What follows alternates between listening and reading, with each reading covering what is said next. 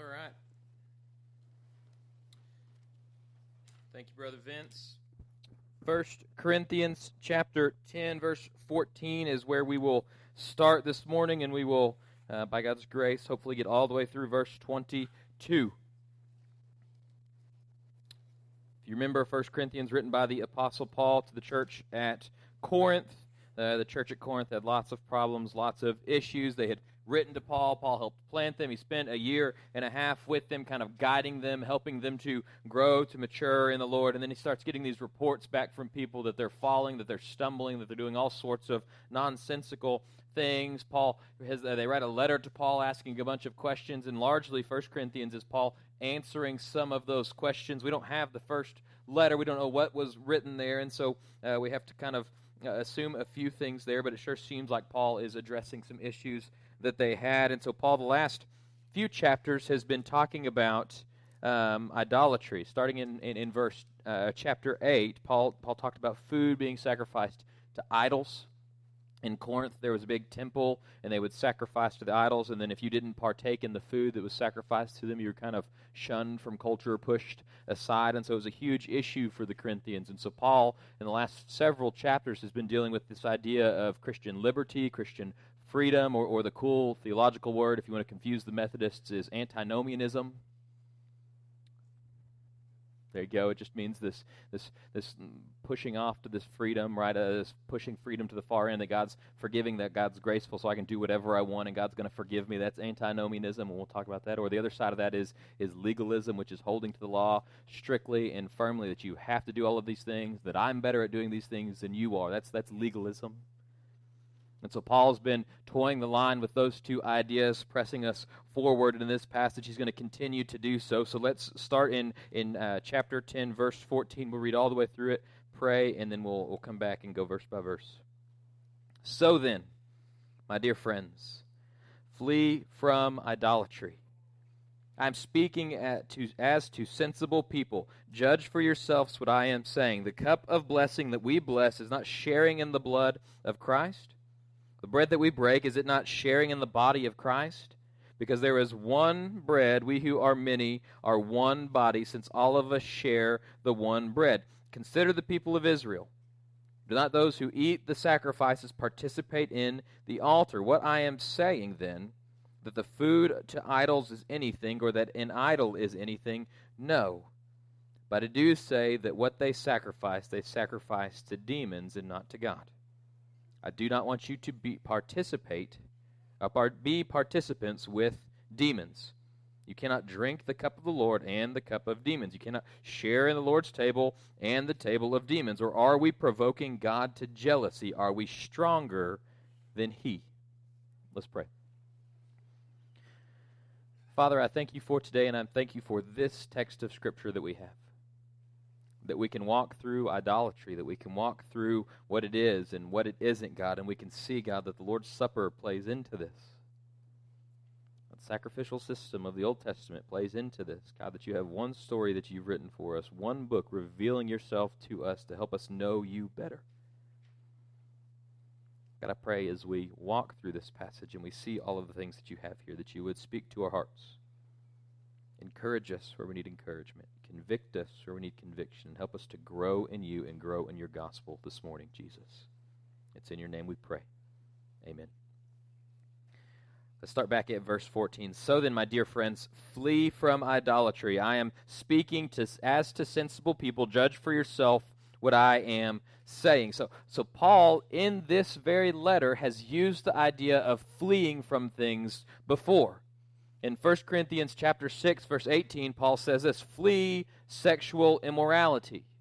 Every other sin a person commits outside of the body, but the person who is sexually immoral sins against his own body. So Paul is coming at something important for this people, for the Corinthians, with this idea of flee, and then he names these kind of sins that they're struggling with. So, so what Paul is saying when he says flee is, is run, get away.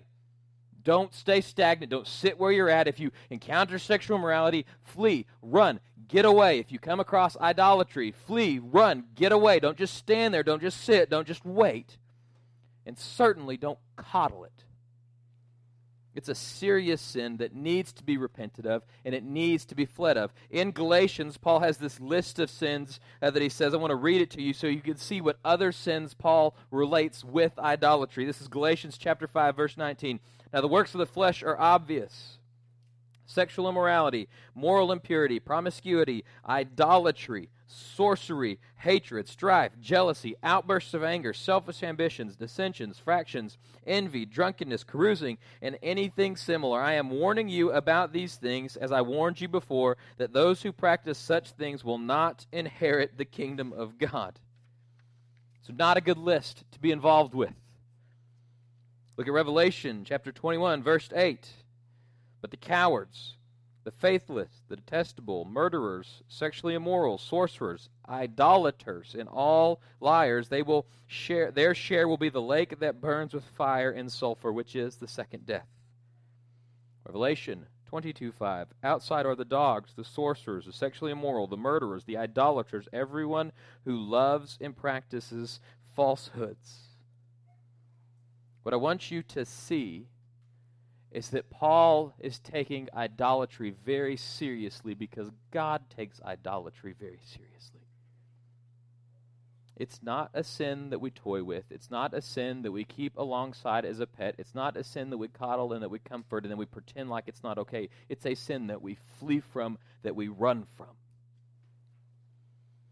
And it makes me laugh that Paul says he writes this to sensible people because in 1 Corinthians chapter 1, 26, Paul describes this same church as this Brothers and sisters, consider your calling. Not many of you were wise from a human perspective. Not many powerful, not many of a noble birth. Instead, God chose what is foolish in the world to shame the wise. God chose what is weak in the world to shame the strong. God has chosen what is insignificant and despised in the world, what is viewed as nothing, to bring to nothing what is viewed as something. So Paul is saying, I'm writing to you sensible people, but before then, he's like, y'all are not very smart. And you weren't born to the right families, and you're not very powerful within your community, and God has orchestrated it to be that way that he wants the foolish to shame the wise, because the fool who believes in Christ is wiser than the wisest man who does not. He wants the insignificant and the despised of the world. It's viewed as nothing because if God, take, if God can take nothing and make us into his children, how much more glory does the Father get? So Paul says he's writing to sensible people. Or, as I think we should translate it, you unwise knuckle draggers, listen. God saved you so that there's nothing in you that you can boast in. There's nothing about you that earns your way to God. There's nothing in you that God looks at and says, I have to have that. God needs nothing. Not you and not me. So, why would Paul look at these people and say, I'm writing to you sensible people? He's talking about the indwelling of the Holy Spirit. He's saying that if you're a believer who is saved by grace alone, through faith alone, in Christ alone, for the glory of God alone, then you have the indwelling of the Holy Spirit, that He lives inside of you, and that He makes you sensible, that you can understand God's Word, because the Holy Spirit's the author of the Bible. And so, this is the question Paul is, is wrestling with. He says, if you're a true believer, if you follow after Jesus, if you have been saved by Christ, then listen to these things that Paul is saying. He's not talking to the legalists who are unbelievers, who think that the law saves us. The law doesn't save. Who think that their works save. The works don't save. You and I cannot save ourselves. The gospel is not do better or be better or get your act together, get your life right. That's not the gospel of Jesus Christ. The gospel is you're not enough. But Jesus is enough on your behalf. So follow in Jesus. There's freedom. But this freedom that God gives us comes with warnings and comes with cautions. I like to think of it as a road. A road is something you drive your vehicle on. Everybody good? Could not, listen, I planned these sermons out years in advance, so I did not know it was going to rain today. But on the side of the road, maybe you know there's these big dips. They're called ditches. And ditches are made so that when it rains, the one time of year it does here, the water flows in the ditch. It doesn't flow in the road. I know. It's crazy. Most of the ditches around us are just tall weeds that we kind of avoid. So when we come to Christian freedom, when we come to a text like this, there's two ditches we have to avoid. The goal is to drive on the road, not to swerve off into the side of legalism and not to swerve off into the other side, which is, like I said earlier, antinomianism. Antinomianism is this it's, it's this idea that there's freedom in Christ, that God is all loving, that God is all caring, that God is all gracious, that God is all merciful. Therefore, I can do what I want, and God is obligated to forgive me no matter what I do. That's not the gospel either. The gospel is not, here's my get out of hell free card. I walked the aisle in 1995 at a VBS, and now God is contractually obligated to be my servant to save me when I say so. That's not salvation. There is grace and there is mercy, but there's also a new life that takes place within believers where we're given this freedom in God, and the freedom is to obey God. God is kind and God is awesome. And God is going to be a burden to your life because you and I naturally want to live lives that are opposed to God. So we're going to stay away from both of those ditches. That's what Paul is kind of getting at in this section of Scripture, that there's two ditches there.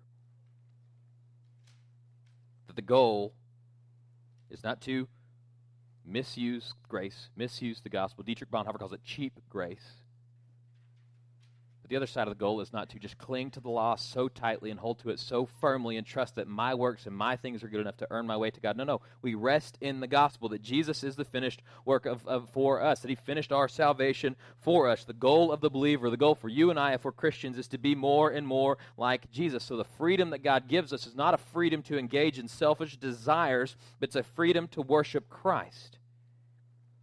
So what Paul is saying in this text is he's saying, flee idolatry don't worship idols. But what we see in our lives, and maybe what we, we, we don't typically recognize, because when we think of idols, we think of statues, we think of metal, we think of gold, we think of Old Testament, pagan, foreign people who didn't follow after God. But what Paul is telling these people and what he's telling us is flee from idols. And at the heart of every idol worship is this idea that you and I actually are worshiping ourselves. Why is idolatry tempting? Because we can, if we can make a God that we can worship, then we can make the God that we think we want to worship. It's a lot easier for us to tell a God what to do than to submit our lives under a God who is omniscient, omnipotent, and omnipresent. It's a lot easy for us to, uh, easier for us to fashion a God of our own desires that likes the things that we're good at and doesn't really care about the things that we're bad at. So for the legalist, what they'll do is they'll form these idols, and these idols look like I do 99% of the work for my salvation, and I just need Jesus to come along and give me that 1% that I need. But that's not the gospel. For antinomianism, antinomianism it's, it's this idea that, that you're not worshiping. You're, you're, you're worshiping this lowercase g God who saves, but he's not Lord. You want a weak God, is what the antinomians want. They want a God who doesn't actually care about you. They want a God who, who rescues you from jail, but how the rest of however you live your life, he doesn't really care about. That's not the God of the Bible. And in reality, it's worshiping yourself. Right? They want a God who doesn't control your life. He just simply wants you to be happy in and of yourself. He doesn't want to be a burden to you. He doesn't want to tell you what to do. He's just simply asking that you believe in him. It's as if he's all the other mythological characters that we make up that bring all sorts of goodies at various times of the year if we just obey. Yet James 2:19 says this. You believe that God is one good. Even the demons believe and they shudder. So what James is telling us is that belief in God is not enough. Belief must be coupled with faith. It's a faith in God, a faith that trusts in God completely and fully. Fully, Paul tells us to flee these idols, to run away from them. He doesn't tell us to sit. He doesn't tell us to coddle them. He doesn't tell us to nurture them. He doesn't tell us to treat them like pets. There, there used to be a show on Animal Planet. I'm sure you guys are big Animal Planet watchers. Fatal Attractions was the show. And the show was about people who had exotic pets that the pets would then turn and kill them. I made an entire series on this. I was reading through some of the stories. You'd have people who would keep vipers and people who'd keep leopards and people who'd keep monkeys, and they would treat them like they were just normal pets. Even some of them would elevate them to the status of like their, their children. They would let the snakes just roam around and they would feed them by hand and play with them and, and do also, they'd let them in the bed with them. And what shocked me with a lot of these stories is it wasn't just like the people from Hermleigh who were doing this that we would think they probably have a viper in their house. These were the so called experts. These are the people who worked at the zoos, who thought they knew the animals the most, who specialized in snakes, or specialized in, in, in chimpanzees, or specialized in, in big cats that were doing these things. And ultimately, in the end, the animal does what the animal does it bites, it attacks, it pounces, it kills its owner. It kills the one providing for it. It kills the one who, who bonded with it. It kills the one who loved it and who cared for it and who nurtured it and who cherished it and who was an expert in all things about that animal. It turned around and it bit the hand that fed it. And that's exactly what idols do. In reality, that's what sin does. Sin is sin. Idols are idols, and sin is going to do what sin is going to do, and idols are going to do what idols are going to do. You can coddle them, you can feed them, you can care for them, you can cherish them, you can support them, you can treat them like pets, but at the end of the day, it will bite you and it will kill you. Our sin is not meant to be coddled. That's what the gospel tells us. It's meant to be fled from, to run away from, to get gone to be destroyed. Because idols, because sin is not with Christ. You cannot be an idol worshiper and a worshiper of Christ. That's what Paul tells us in verse 16 the cup of blessing that we bless is not a shared uh, is it not sharing in the blood of Christ and the bread that we break? Is it not sharing in the body of Christ? Because there is one bread. We who are many are one body. And since all of us share the one bread consider the people of Israel. Do not those participate who eat the sacrifices participate in the altar so, so the gospel, the Lord's Supper is what Paul's talking about here, right? Every time we take the Lord's Supper, I read from 1 Corinthians 11. We're in 1 Corinthians 10, so Paul is, is tweaking it and going it back this way because you have the Lord's Supper that he's comparing to this offerings, these idol worship that the people are doing in Corinth. And so for the Lord's Supper, which is what Paul's talking about, there's a lot of things we misunderstand when it comes to this. It's the gospel made visible the gospel made edible. So we have two ordinances. We have baptism, which is like a front door into the church. It's saying to the world, I am now a Christian. I am on Team Jesus. I'm not on Team World. I'm a follower for our church. That's ultimately how you join the church, whether that's I baptize you or accept your letter from another church or your word saying I was baptized in another church. One time. That's how many times you're baptized. The Lord's Supper is what you do once you get into the family. So you come in the front door, and then with the Lord's Supper, what do we do? We eat right? God has put this rhythm within our life that we eat regularly. You're Baptist. This should be getting an amen. There's something special about eating meals with people. So the blood represents the sacrifice of Jesus, symbolized in the juice. The flesh represents the perfect and sinless life of Jesus, symbolized in the bread. Imagine with me at the Last Supper, right? The, the, the first Lord's Supper, the last Passover, when Jesus is in the upper room with the disciples, how many loaves of bread do you think Jesus had? Did he order crackers from Lifeway? No. It was one bread. There's unity there. This is where our, our version of the Lord's Supper that we do fails, and we have to keep emphasizing this. Initially, it was one loaf of bread that Jesus would take and he would break and then you take pieces off that loaf of bread. So it's unity, one bread, one body, one church.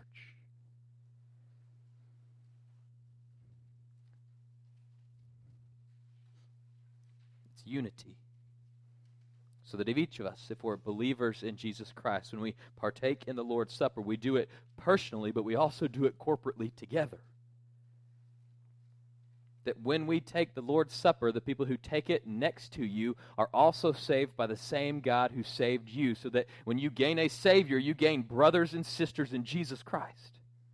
That we walk through life together and that we come from all sorts of different backgrounds and all sorts of different upbringing and there's different ages amongst us and there's all sorts of things that we can be divided by and all sorts of things that can press us apart. But when we believe in Jesus Christ he pulls us together and he unites us. Now there's also things that can unite us that are secondary that are also things we have to walk away from sometimes. We don't take the Lord's supper because we all believe the same thing about about secondary things right? We don't all root for the Cowboys. That's why we take the Lord's supper together.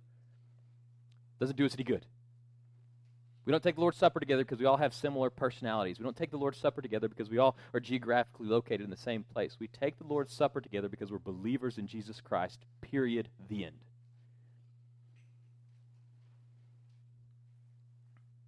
One body.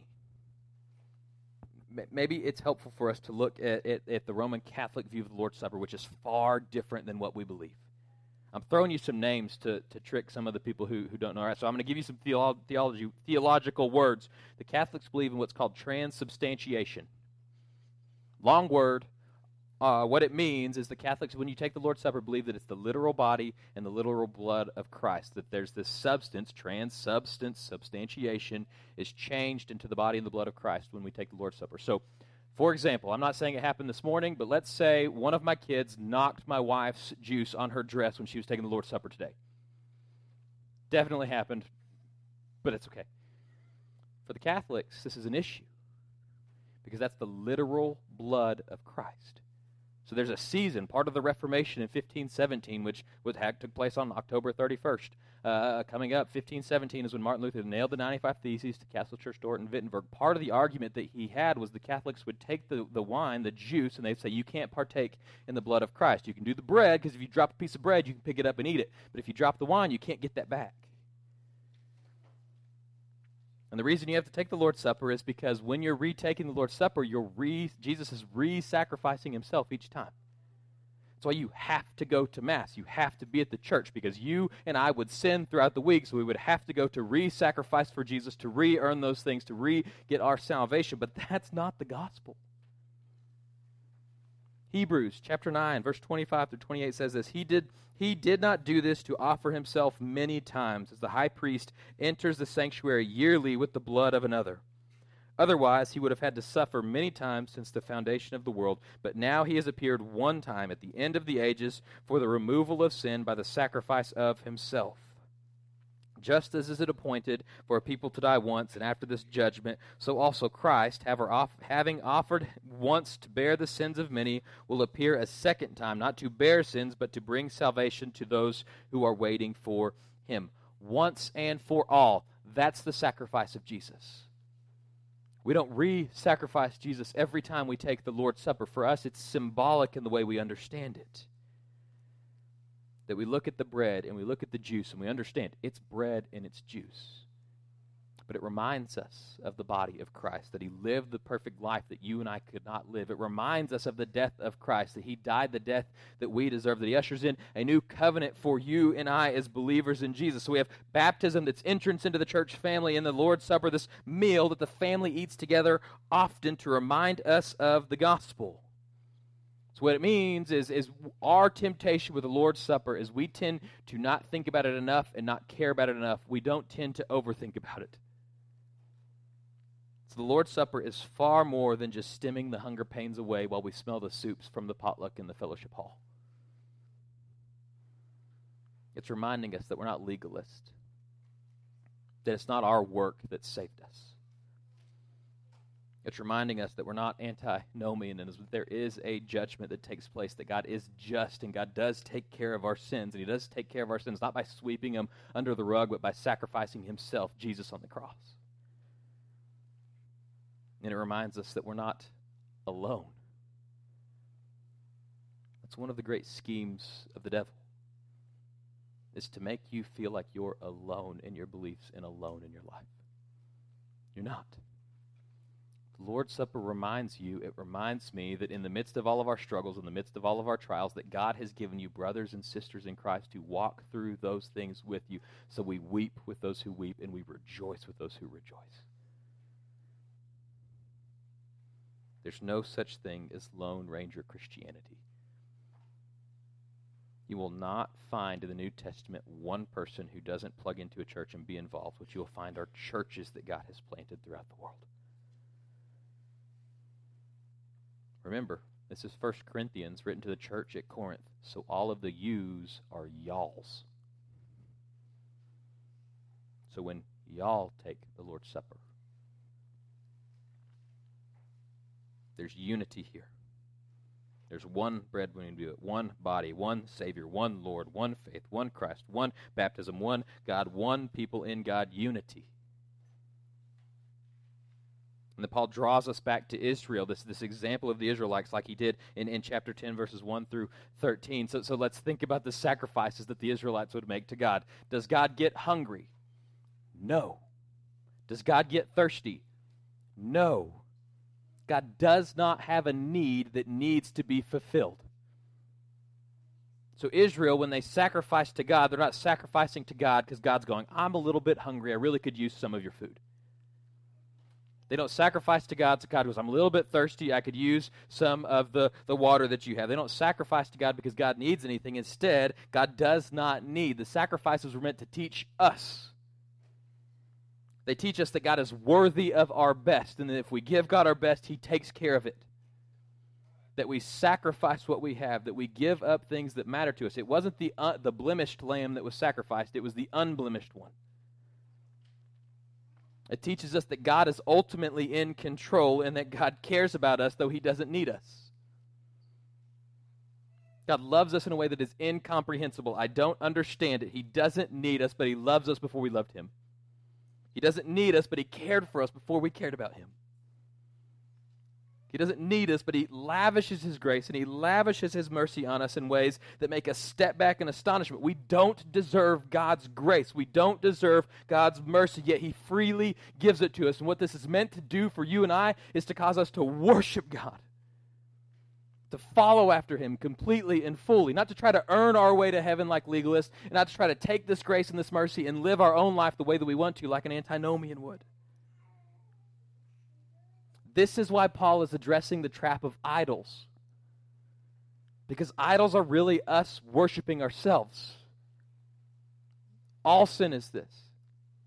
But because of Jesus, because of the gospel, because Jesus died in my place, because Jesus did the work that I could not do, that you could not do, because Jesus died the death that I deserve, that you deserve, because of Jesus, we're free to worship God and not have to worship ourselves. We can live a life that's selfless. We don't have to be focused about me, myself, and I.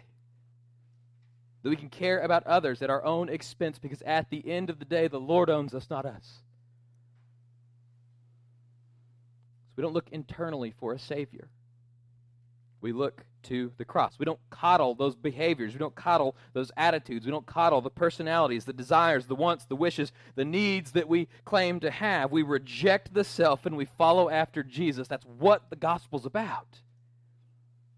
We worship God alone, not our idols. And the Lord's Supper reminds us that we're a body of believers.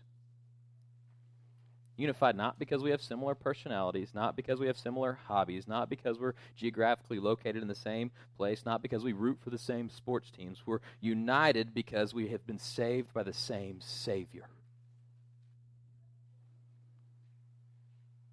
We don't, God doesn't need our sacrifices. But He demands them because it's what's best for you and I.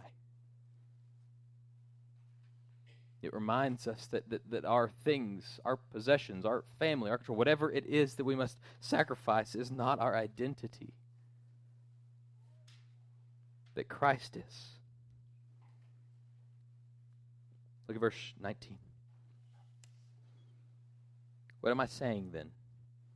That food sacrificed to idols is anything? Or that an idol is anything? No. But I do say that what they sacrifice, they sacrifice to demons and not to God. I do not want you to be a participant with demons.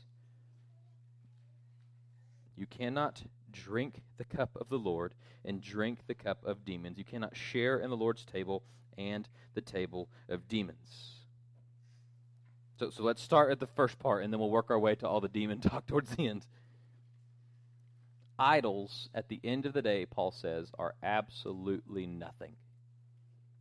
Job 31, 24 through 28 says this If I placed my confidence in gold or called it fine gold, my trust, if I have rejected uh, if I have rejoiced because of my wealth is greater, because my own hand has acquired so much, if I have gazed at the sun when I was it was shining and the moon when it was moving in splendor, so that my heart would secretly entice them, I threw a kiss them. What this would have been uh, an inequity deserving punishment, for I would have denied God above. What Job is saying is, in the midst of his punishment, in the midst, not his punishment, in the midst of his persecution, in the midst of his suffering, if he had looked to anything besides God for peace, anything besides God for comfort, anything besides God for his hope in the midst of those things, it would have been a sin and he would have deserved punishment. What Paul's telling us is that the idols are powerless, they're not real, they're fake. I'm reminded of one of my favorite stories in the Old Testament Elijah on Mount Carmel, or Caramel, depending on. You have all these prophets of Baal that are in a contest with Elijah. Who's going to light the fire? Is it the God of Elijah or is it the God of Baal? And so uh, the prophets of Baal, all hundreds of them, are dancing around and they're chanting and they're pleading and they're screaming and they're yelling, trying to evoke Baal, this idol, this false god, to light this fire for them. And my favorite part of the story is Elijah talks trash. He looks at the people and he goes, Maybe your God's asleep. Maybe if you yell a little bit louder, you'll, you'll wake him up, you'll rouse him. The best trash talking goes, maybe your God's in the bathroom and he just needs a minute. Elijah's not doing that because he believes there's a real idol, a real God that's taking place there. He knows that Baal is an object, something that's been created. And so when it's Elijah's turn, he waters down the altar. Look, I don't, I'm not good with like rain and stuff. I don't understand it very much. But I know that wood that's been soaked in water doesn't light very well. And so Elijah's like, not only am I going to have my God light the fire, but I'm going to make it as hard as possible so you know that my God's real, that it's not an accident. He prays to God, and God lights the uh, altar on fire because God is real and idols are nothing. So for Corinth, this was an important question because they had a temple that was filled with idols. And people would go and they would sacrifice to these idols and they would invite them to, to come and eat with them. And so if the idols are not real, then what's the big deal if you go eat this food? If they're not real, then it's just food that's being sacrificed. You might as well go get a free meal out of it, right? And, and in fact, earlier in the letter, Paul tells them you don't have to worry about tracing back every single piece of food that you've eaten to see if it was offered to an idol or not, because there's freedom in Jesus Christ.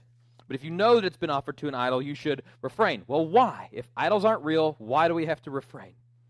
If they're not that big of a deal, then why do we not need to eat it? And so Paul pulls back the curtain a little bit for us to see. He says idols are not real, they're created things. But Satan and demons are real. And that they will use false religion, that they will use false idols to do as much damage as they can. So let me, behind every false religion is what Paul's telling us. There stands demonic activity, there stands demons. I know it's Halloween coming up. We've seen movies. Can't spin my head around or I would do it that portray demonic activity. We'll have people dress up in costumes in ways that's meant to scare us. That meant to, it can't scare us too much, right? If you scare us too much, we won't go buy the tickets to the movie. So there's this kind of fine line on how much you can and can't scare us. But biblically, that's not what demonic activity looks like. Satan and demons are not all powerful. They're limited. They're not all knowing like God is. They're not able to be everywhere. They're not equal to God. They rebelled against God. But even in that rebellion, they can only rebel against God as far as God lets them go. Go read the story of Job to see how much of a leash uh, Satan is on. He has to go to God. God, can I please tempt Job? And I believe mostly that the demonic activity that we see now is more sleight of hand than anything else. What we see now are the movies and stuff that takes place now that's meant to draw our attention over here. It's meant to draw our attention to these big kind of ideas, the big movies, the big costumes, kind of the big things that take our attention, while at the exact same time, there's this sleight of hand taking place. So if we're focused here, then there's all of these temptations and things that can slide under our radar on this side. We'll monitor those movies. We won't go to those movies, but at the same time, we'll start singing the songs the Disney princesses sing, which is, hey, you're great in and of yourself, which is demonic activity. At the end of the day, Satan and his minions, Satan and the demons, don't care how they get you away from God. All they care about is getting us away from the Lord.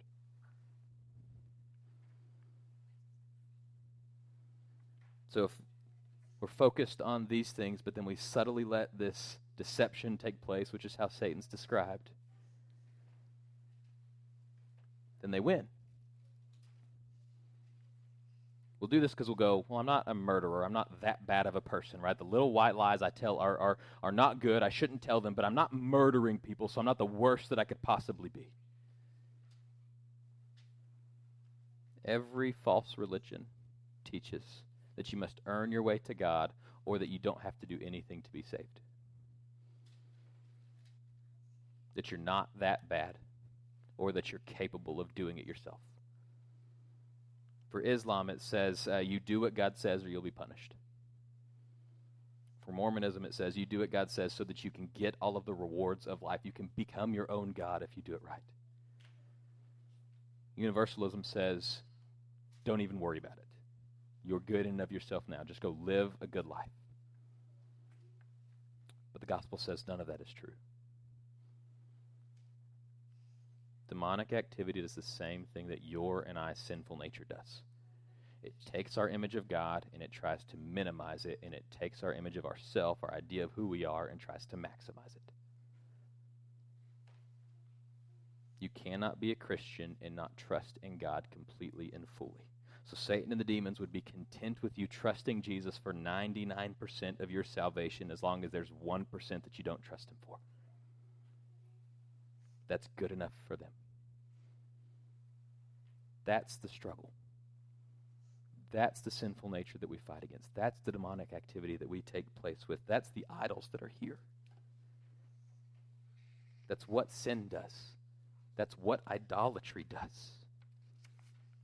It minimizes God and it maximizes you and I.